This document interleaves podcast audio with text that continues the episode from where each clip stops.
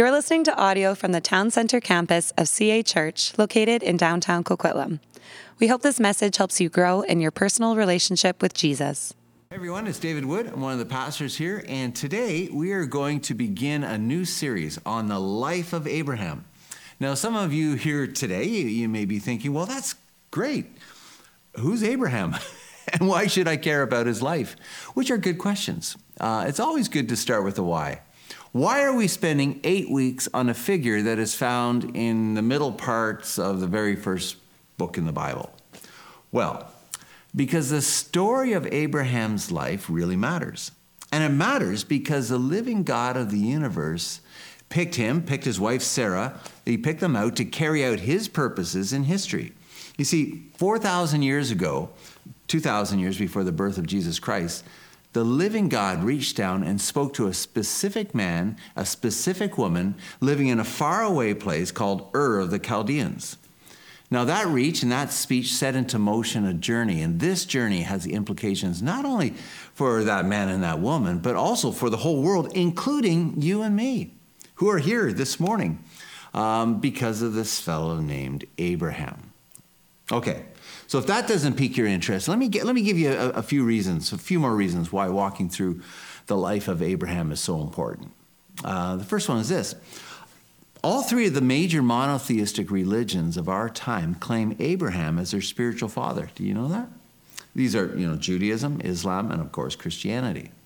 Um, each, each, each of these religions claim that uh, they're living out the implications of this call placed upon Abraham and Sarah 4,000 years ago. And I think studying the life of Abraham will help us dialogue with Jews and Muslims in our own time. The other, the other reason is this if, if you've ever read the New Testament, you'll know that it makes a claim that, that to be in Christ is what? It is to be an offspring of Abraham.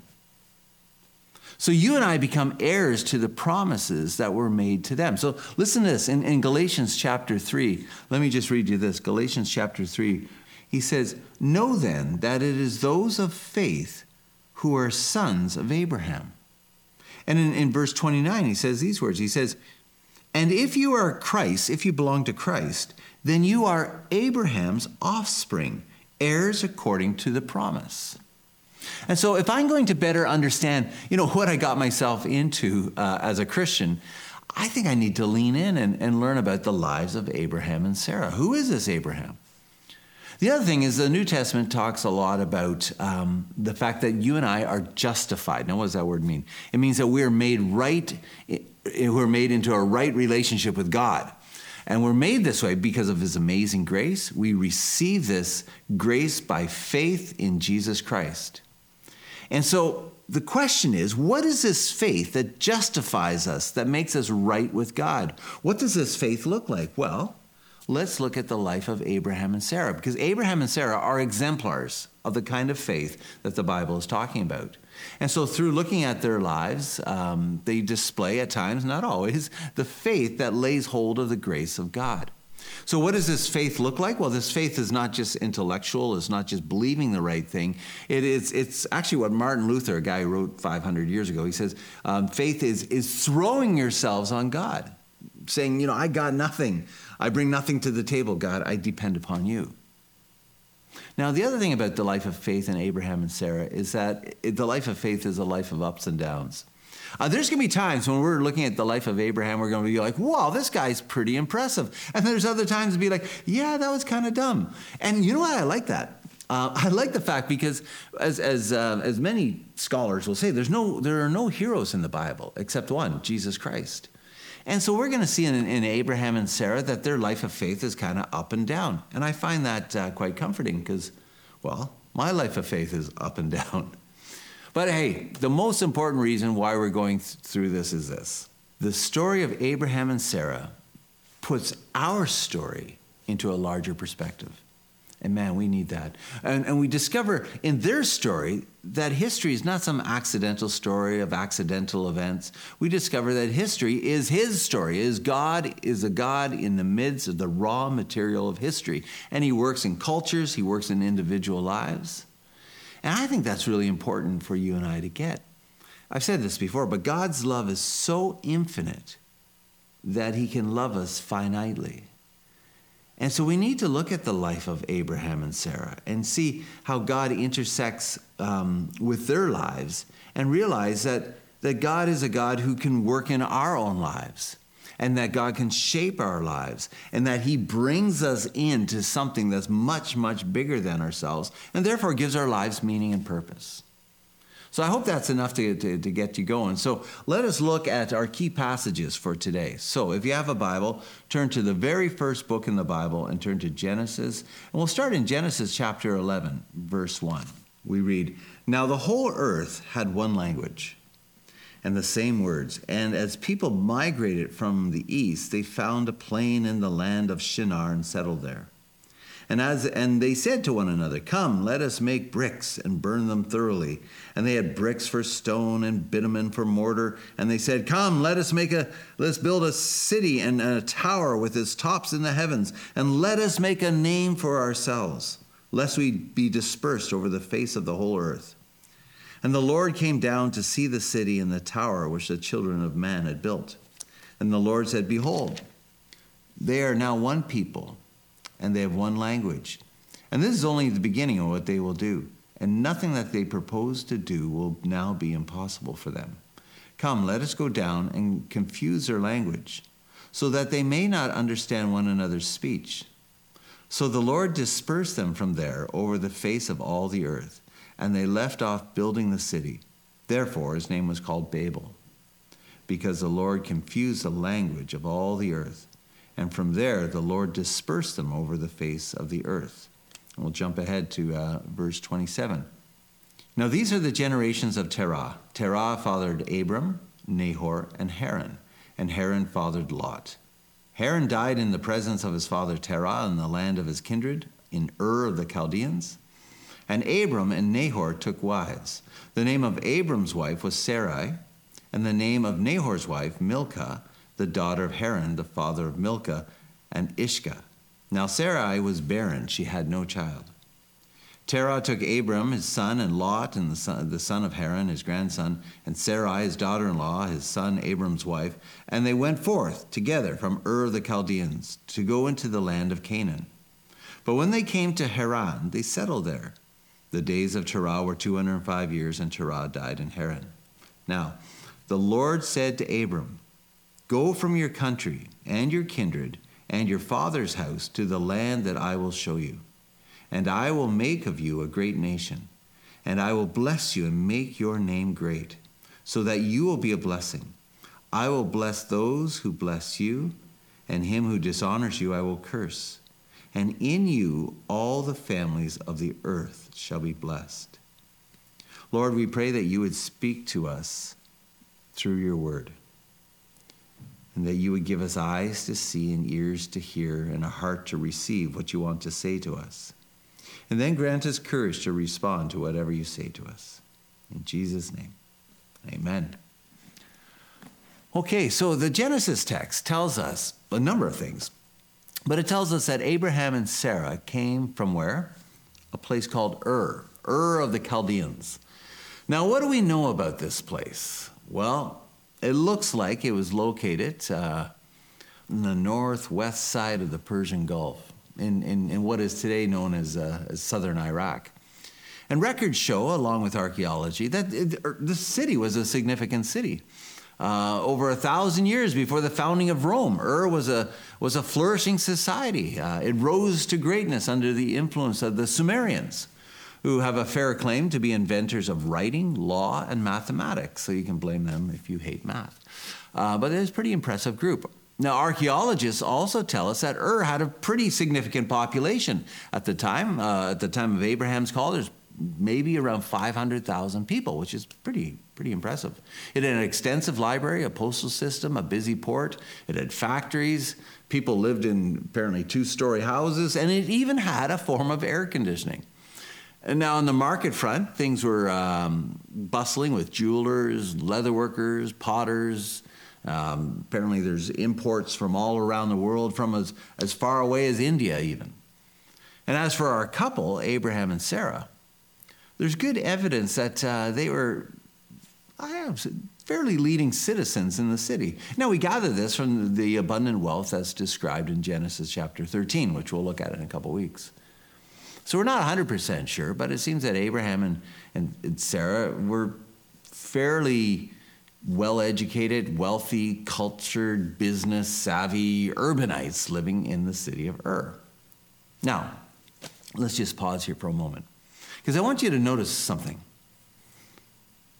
Without Genesis 12, these significant leaders, whose names we know as Abraham and Sarah from the city of Ur, these two people have zero historical significance. None of us here would even know who they were. So, where is their significance found? Well, it's not found in their position of power. It's not found in the stuff that they own. It's, it's, it's found in their relationship to God. It's, it's found in the call that God places upon their lives. And man, we need to get this. We really need to get this. And sometimes we, we talk so much um, in our world about uh, building a legacy. But building a legacy apart from God I mean, okay, a statue is built in your honor. That statue will eventually crumble. All the things, all the accolades will eventually disappear. I often ask a question to, to students of mine. And uh, I asked them this question I said, uh, Tell me, uh, what was your great great grandfather like? What was his personality like? And they just look at me with blank stares um, because they're like, How are we supposed to know? And I'm like, Exactly. That's only a couple generations away. And you know, a lot of the things that we think that matter so much are just going to disappear. But it's our life with Jesus, it's our life in relationship to God that will make a difference, that will last. Now, in this case, the fact that the living God of the universe chooses this couple to begin a stream in history which will affect not just all of human history, but it will actually affect our own lives here in Coquitlam in 2023. So this is where they're from. They're from this place called Ur. And this is Abraham and Sarah. And so the next question is this What is God going to do? Well, God reveals himself and he actually calls Abraham and he makes a tremendous promise to Abraham. He says, and there's two parts to the promise. He says, I will make your name great, um, and I also make you to be a blessing. Your seed will be a, um, a blessing to all the nations of the world. I mean, it's easy to gloss over this line, I will make your name great, but it has significant meaning, especially in light of the passage that we read back in chapter 11. Um, in Genesis chapter 11, what do we come across? Well, it's a familiar story for many people of the Tower of Babel. And there's so much in this story to unpack, but I just, just a couple themes I want us to pay attention to. Uh, part of God's design for creation, and this is revealed in the very first part of the book of Genesis, uh, part of God's design for human beings in particular was to be fruitful and to multiply and to fill the earth. Uh, to represent the ways of God to the four corners of the earth. It was to live our lives through, throughout the world in loving dependence on the one who created us and loved us. But what do we find here in chapter 11? Uh, and not only in chapter 11, but also in the chapters before and in the chapters after, rather than living our lives in dependence upon the God who loves us and cares for us, allowing God to be the center of our lives, what do we find humanity doing here? Well, they try to live their lives independently of God. They try to make it in life on their own. And so we find humanity in chapter 11 building a, a great tower to make a name for themselves. Um, and, and, archaeologists tell us that these, these buildings that were being built, uh, these towers, were actually called uh, ziggurats, and uh, that the Babylonians and other people built. And, and they look a little bit like this. You can see a picture here. Now, they're supposedly built so that people could climb up these and, and they could climb up to the heavens. And was to help human beings ascend to God, and also it would be a place where God would come down. And so, what's happening here in chapter 11? Well, it's a picture of human beings on their own effort, through their own means, reaching up to lay hold of heaven. And the story reflects the desire of humanity to make a name for themselves. We see that, to make a name for themselves. And at the core of this is, is what is commonly known as hubris, which is pride. It is saying that, that we will make the call to reach God on our own terms. We will build our own foundations to reach up to the heavens. Now, in essence, what's going on here is it's, it's an expression of humanity, a, a, desire to live our lives independently of God. It's about making our own world apart from God. And so in this passage, you come across the word ourselves, ourselves, ourselves. And so we're going to build up our life with crappy old bricks that really won't hold together. We're going to raise our lives up to reach God, but in the end, it's all going to come crumbling down. The point of chapter 11 is clear. When we try to make a name for ourselves, when we try to build our lives on ourselves, everything we make, the towers we raise, will ultimately collapse. It will fail. It will fall. And in the end, people are going to get hurt. And so, this is a picture of trying to live our lives apart from our author, God. And so, there's no stability to life when we do this. There's no communal order that results from this kind of building. It just leads to the fracturing of community. Now, God knows this. This isn't about God being petty about the tower they're building. He knows that left to ourselves, our independence from Him, the author of life, does not lead to anywhere good. And so, towards the end of chapter 11, things look pretty bleak. We find humanity trying to make a name for themselves and failing. But then we read the remarkable words in chapter 12, where God picks out, he picks out two people, a man and a woman and he says something important to them. He tells them that he will bless them. Again, what does he say? And I will make your name great. Now let's let's pause here for a moment because here we have in two places, chapter 11 and chapter 12, we come face to face with two fundamental options in life. And, and, and the question that faces us is this are we going to make a name for ourselves? Or are we going to allow God to make our name great? I mean, I find in my own story, I, I spent years trying to make my name great. Now, how did I try to make my name great? How did I elevate myself? Well, I did it by, by pushing everybody down, by crushing anyone who got in my way. Um, and uh, over time, I realized, man, I, I make a lousy God, and a lot of people are being hurt along the way. And you see this all throughout history. Maybe you see it in your own life. God says to Abraham, I will make your name great. He says this to a man whose wife, we're told, was barren. God enters into this couple's life and he says, I will make your name great. And five times, five times, God says to them, I will bless you, I will bless you, I will bless you, I will bless you, I will bless you. Though you are childless, though you are no longer young, through your child, through your seed, all the nations of the world will be blessed. And if you want to know the thread that runs through all of the Bible, it's this the story of Scripture, the story of the Bible, is this promise being played out. Now it's awkward and it, it's, it gets messy, and the story of Israel is, is, is kind of messy because rather than being a blessing to the nations, they saw this, this, this great name as a badge to be worn. And, and, and, and they turned around and looked at the surrounding nations. And rather than um, representing God to them, they took on many of the idolatrous practices around them. Instead of affecting the surrounding nations, they were infected by the surrounding nations. And things do not look good, especially by the time you get to the end of the Old Testament. But then in the opening of the New Testament, in the very first words of the New Testament, what do we see? What do we see in the book of Matthew? This is so cool. It says this The book of the genealogy of Jesus Christ the son of David, the son of Abraham. The New Testament tells us that Jesus is the seed of Abraham. Jesus is the promise that is fulfilled. He is the one through whom all the nations of the world will be blessed. And we see this played out in our church right now. We're, from all different backgrounds, all different corners of the earth. Jesus is the one who's going to come and repair a broken world and to redeem broken lives. But we're getting ahead of ourselves. We're still in Genesis. Uh, so back to our immediate question what is God going to do? Well, He's going to choose a man named Abraham and a woman named Sarah. And through these two unsung heroes, He's going to put into effect the rescue mission to save the world. But Abraham needs to respond to this. So, what does God ask Abraham to do? He asks Abraham to do two things leave and trust. Leave and trust. Abraham, he has to respond to this call. And just to be clear, so do we. God tells Abraham to leave and go.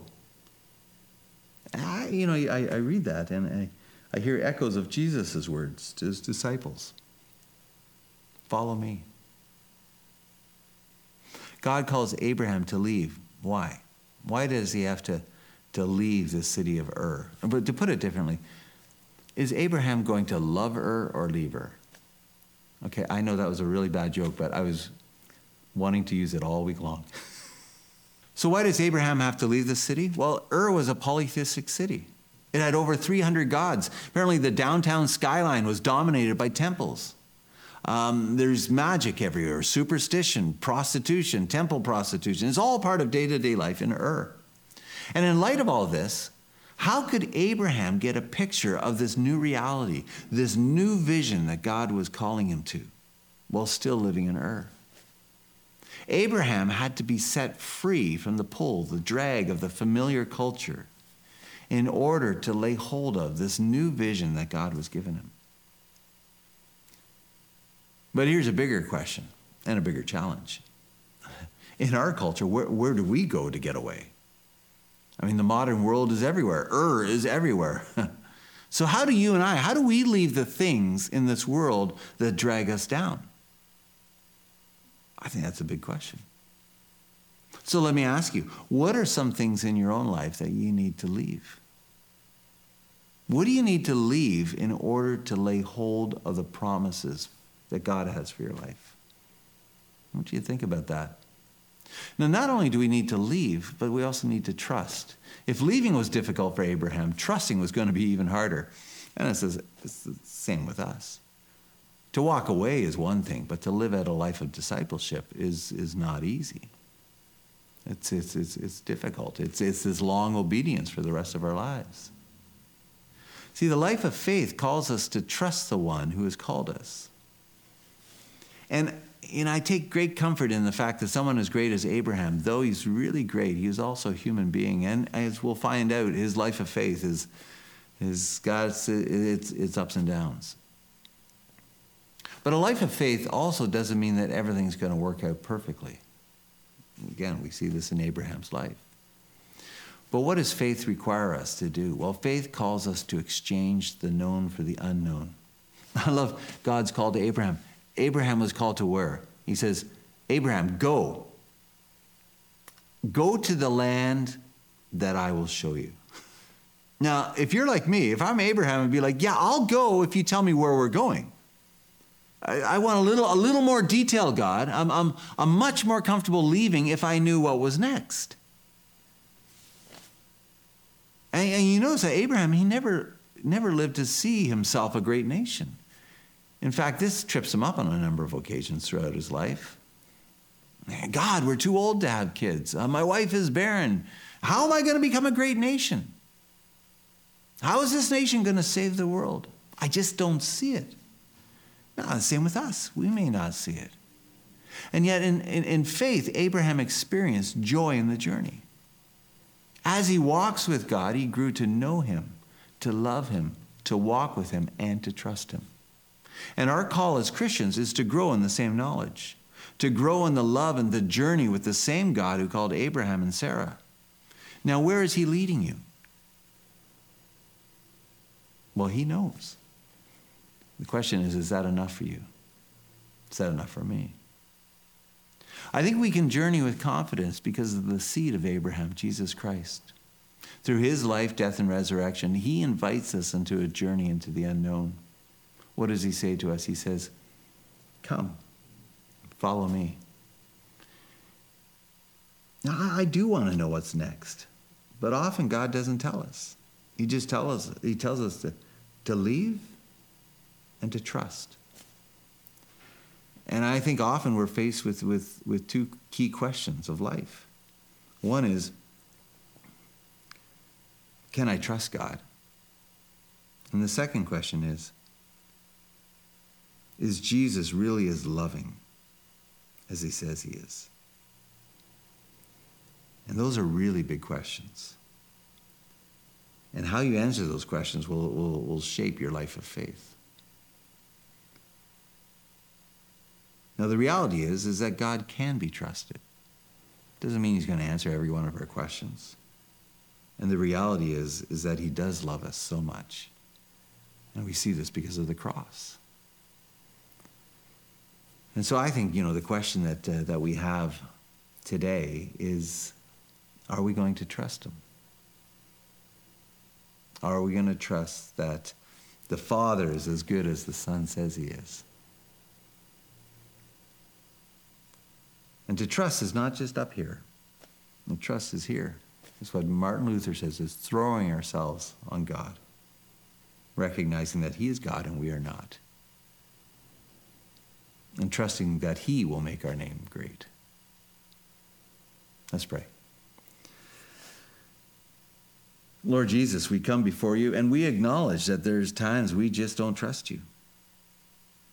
Well, we acknowledge that uh, we're distracted. The, the things of this world are have, have too much hold of us. We acknowledge that on our own, we, we often try to make our name great. And we try to live our lives independently of you. And yet we come back to the realization where are we going to go? You have the words of eternal life. And so we come back to you and we say we want to leave the stuff that's going to kill us, the stuff that's dragging us down, the stuff that's distracting us. We want to leave that and, and, and follow you and trust you. Lord, I pray that you would speak into our hearts. Where are the areas of our lives that we need to leave behind? Where are the places that we need to leave? And where do we need to lean in and trust you more? Help us in this, Lord, we pray. In Jesus' name, amen. Thanks for listening to this message. If you've been listening to our sermons, but you're not a part of a church community, we would love to have you join us. You can go to cachurch.ca to find out more about getting involved in the life and mission of CA Church.